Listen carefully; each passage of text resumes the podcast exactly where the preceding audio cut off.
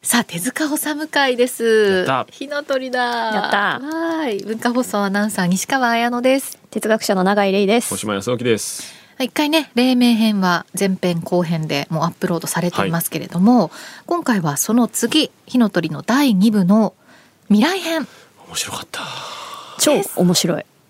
面白いですよ。大好き読んでない人はね、読んでくださいね。もう火の鳥ですよこれが。あ、そう。 This is 火の鳥。これが火の鳥。ううんん。でうん。ねうん。だ からねそのだから未来う編んから始まったと見るのか、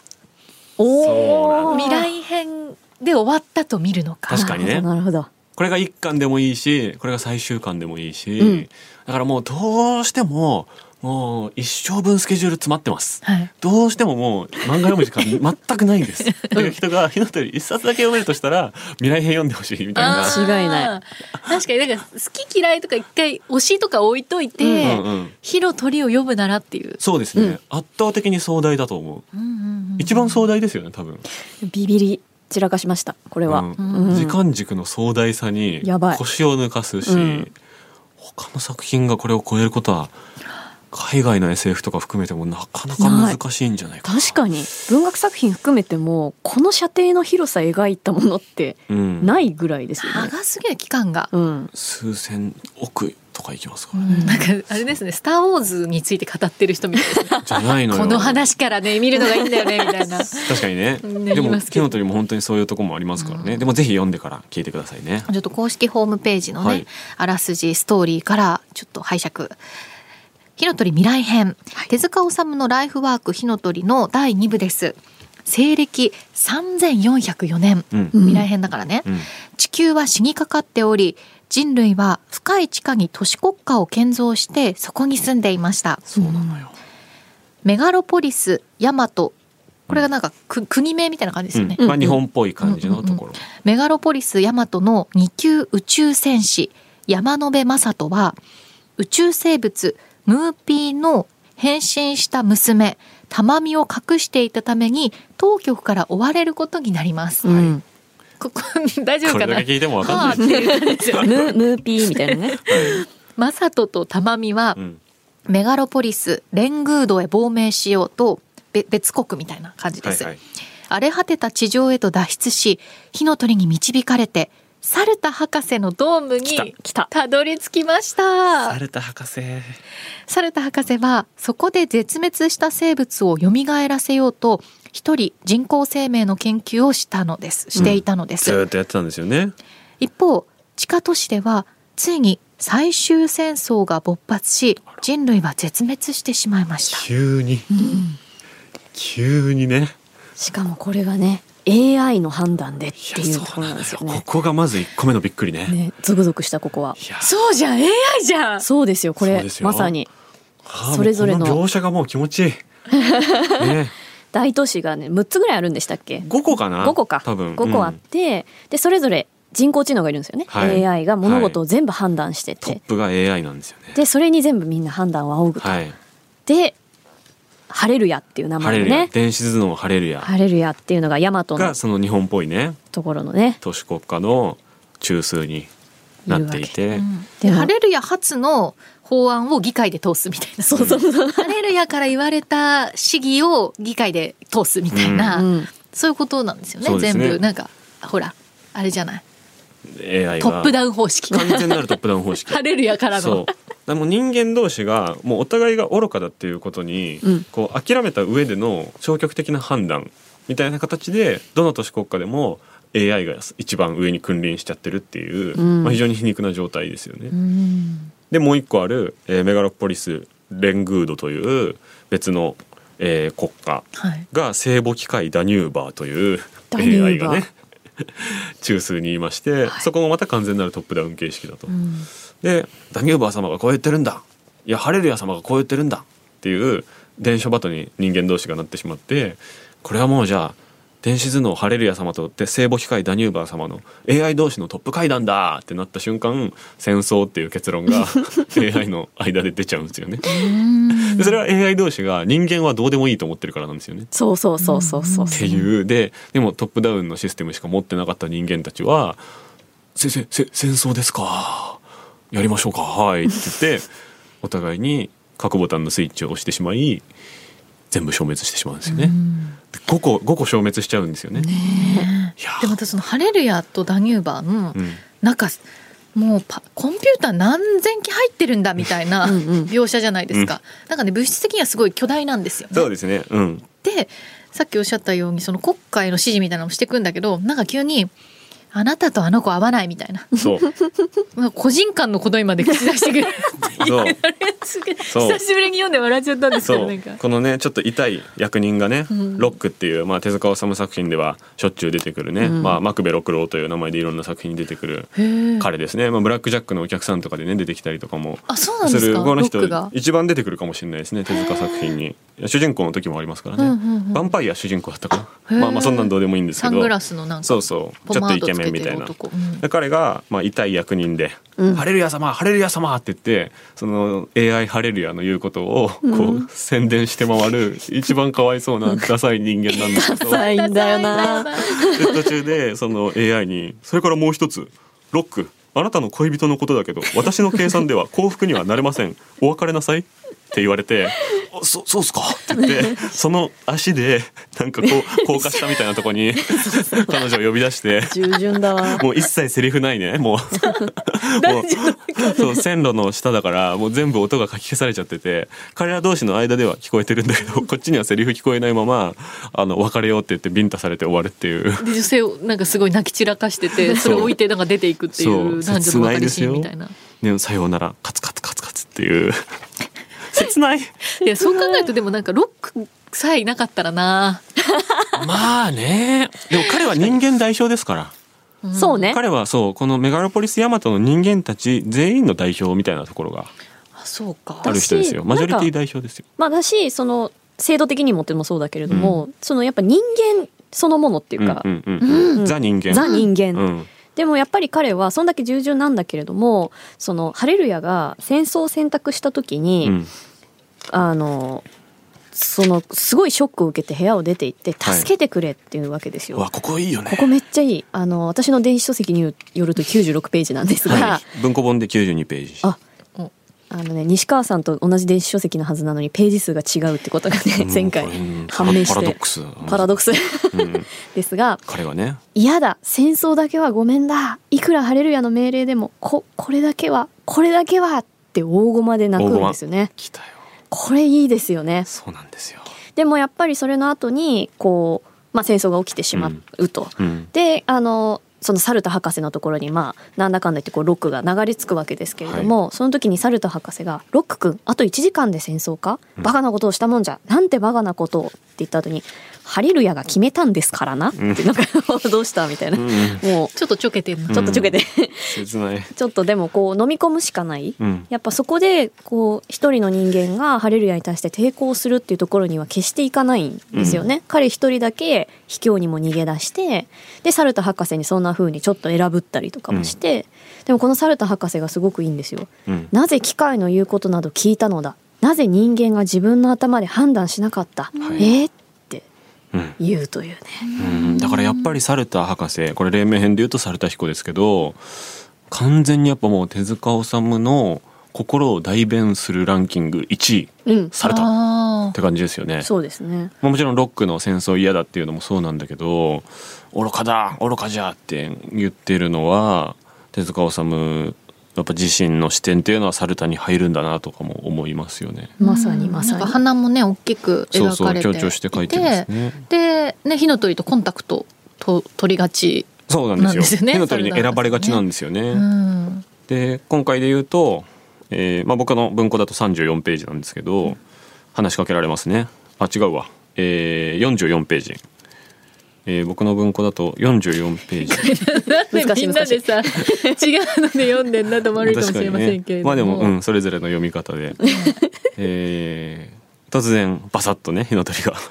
あこ現れねれてきて、はいえーテレパシーで話しかけるんですよね。うんでこの後に、えー若者が来るとでその人が、えー地球を救うんだみたいなことを言うんですけど、そこでコスモゾーンという概念 をえ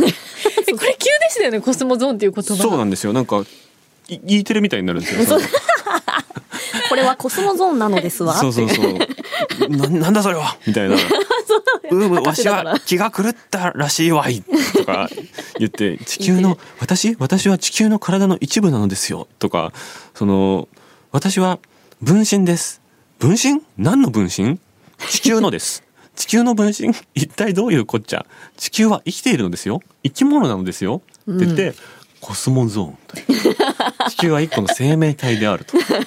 いう考えをここでまあレクチャーしてくれるわけですね。うんでもその地球が生き物だっていう考えことですよね。うんで、うんうんその火の鳥はあのもう説説教みたいな感じだから。そうですね。うんうん。だから火の鳥自身が神ではないということはずっと徹底的に言うんですようね。んうんで神そのものっていうのはもしかしたらいないのかもしれないという予感うんさえありますよね火の鳥の言い分の中では。ないないなでい普通だったらてかまあサルタのこの目線で考えたらここ神の分身ということか君はって思うんですけど、はいそこでいや神じゃなくて地球の分身ですそう神がいるから神を信じるとかではなく地球が今生命をいろんな、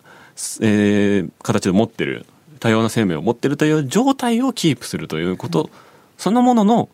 メッセージを伝えに来るのが私なのであるっていう、うんえー黎明編の時の議論でも我々しましたけれども生きている人は生き続けなければいけないっうんていう考え方が黎明編もやっぱベースにあるよねっていう話ありましたけどそれを今回火の鳥先生がよりこう具体的に授業してくれるところが主に2回ぐらいありますよね。うん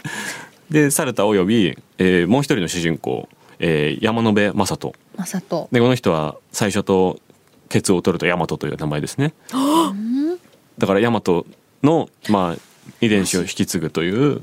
すごいぐずり薬並みのそうです 教ねえじゃないですそかうよそうりよりこっちの方が信憑性あるけどそうだから登場した時点でヤマトを代表するっていうキャラクターなんだと思うけれどもあそうかその彼を気づかんかったその連れて行ってね、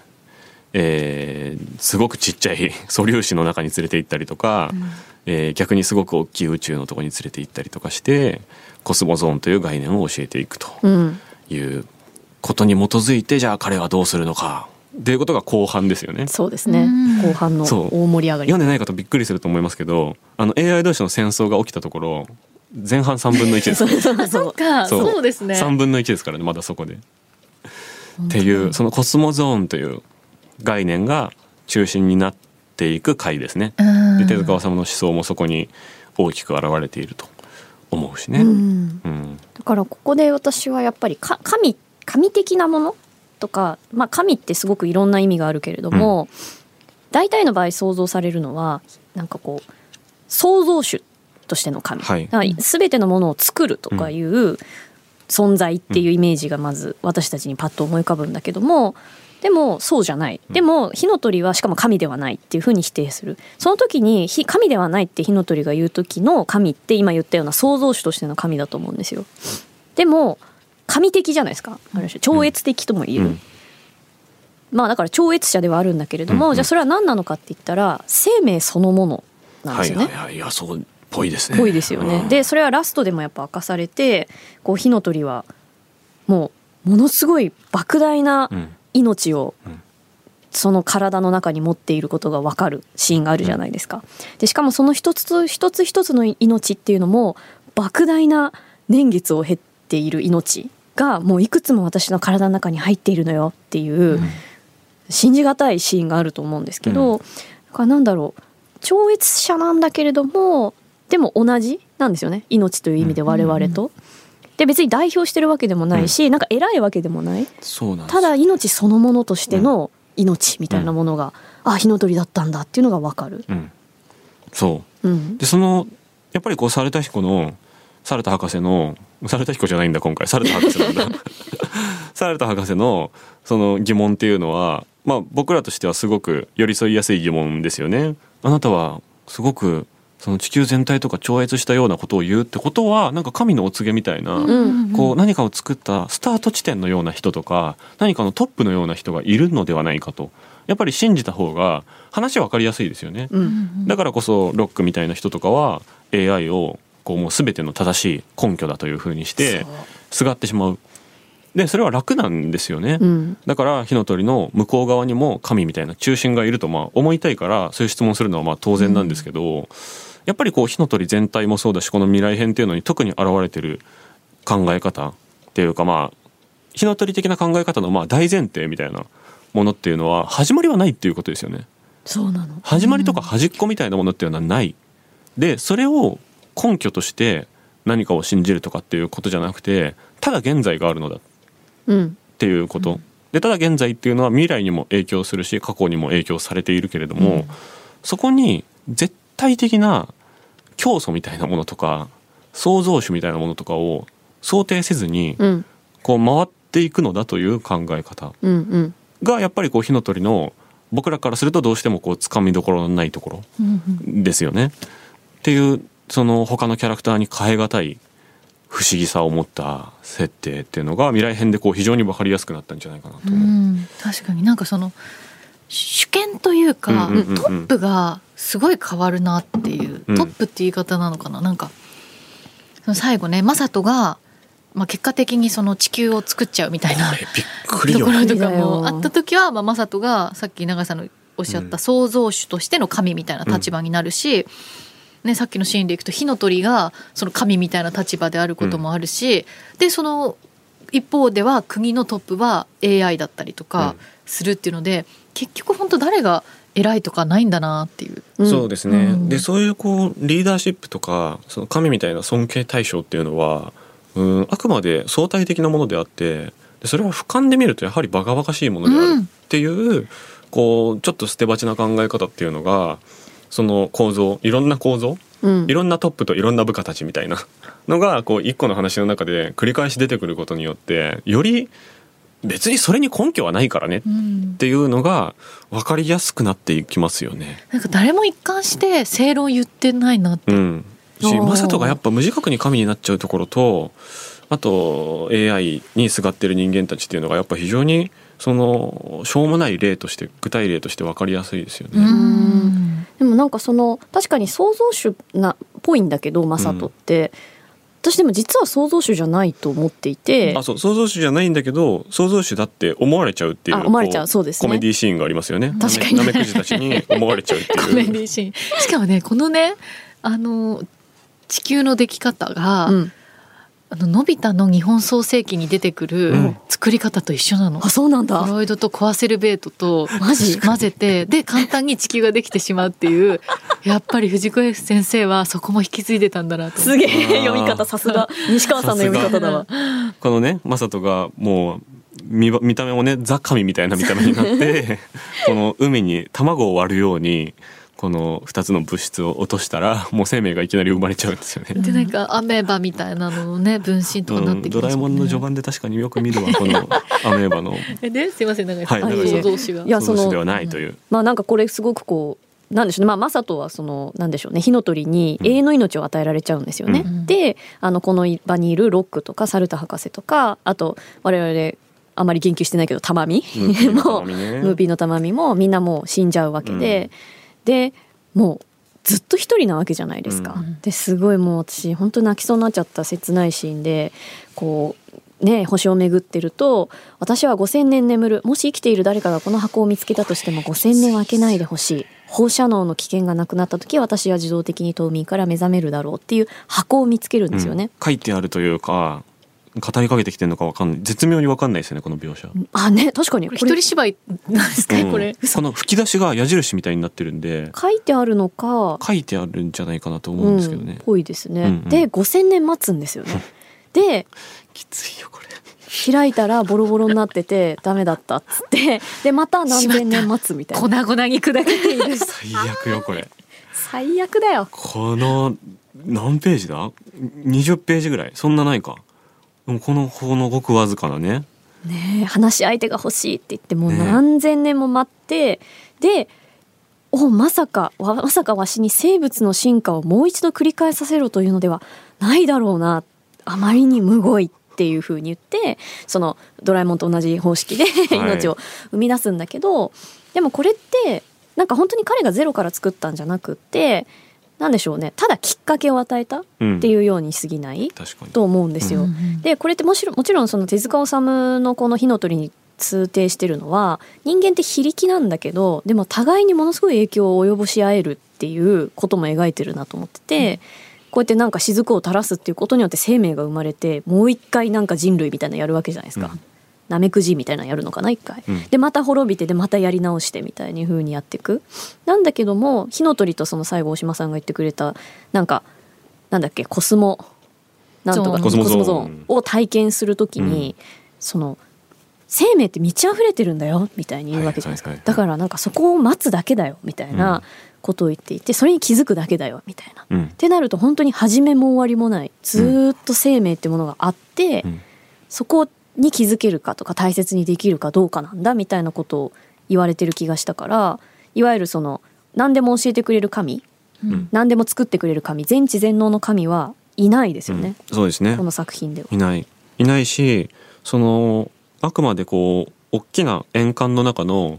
もう本当にごく一部のこうバトンを渡していくに過ぎない存在として、うん一つ一つの生命が描かれててでその正人が神になってから、えー何億年か一人で何億年間か担当します よねシフトもうなんか長シフト 絶対一世尾形さんにやってほしいですねあー一人の部分は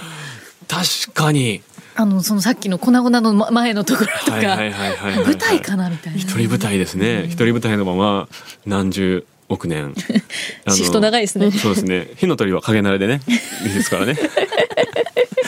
でその何十億年こう正人がこう強調してくれることによってってことはじゃあその何十億分の1の我々の人生の50年とか100年とかってどんだけみたいなうん気持ちになりますよね。でそのただもうほんと一瞬のバトンをただ普通に後ろから前に渡せばいいだけで、うんそれ以上のことは求められてないし、うん逆にそれ以上のことはするなっていうような考え方も出てきますよね。うんうんうんうでんその時代についての歴史この中でこの世界の中での21世紀以降の歴史っていうのが簡単に説明されるところがあるけど21世紀は成長していろんな宇宙に飛び立っていくようなことがあったで間の核戦争とかを経てもまだまだ成長は進んでいった、うんっていうことはこれ戦争が産業として機能しているっていうことをまあ認めてはいるんですよね、でその後に25世紀に絶頂を迎えそこからなぜかマンネリの時代が始まりゆそして大化が始まったでみんなもうこれ以上成長したくないって言ってその中世とかの真似のファッションを始めたうっんうんていうその一定のレベルを超えすぎるともうそれ以上するなよっていうような作用が働くという世界観もこう持っているっていうのが、うんなんかその生命力がただ行くべき方行くべき方にただただ伸びていくことを肯定してるわけでもないっていうそうねんそうのねがすっごい不思議なところだと思いますうねんう。んそれさすがですよね、うん、ひたすら進化していく向上していくっていうじゃない生命感でもないうん歴史観でもない、結構謙だから苦虚しいんなですよねそうねこんなに何回もショック受けなきゃいけないんですよね、うんちょっとね後半でもまた、はいあの私たちが触れてきてないたたまみとか玉見むずいのよ。ムーピーの話とかムもーピーのできたらい話いで一すね切してないけどムーピーめっちゃ出てくるからね。ねえまあ猿田彦のコーナー実質前編でやったようなもんかな まあねうんあと好きなややばばいい駒駒 やばい選手権駒ね。選手権も後半やりますんで結構多かったなはいそちらもお楽しみに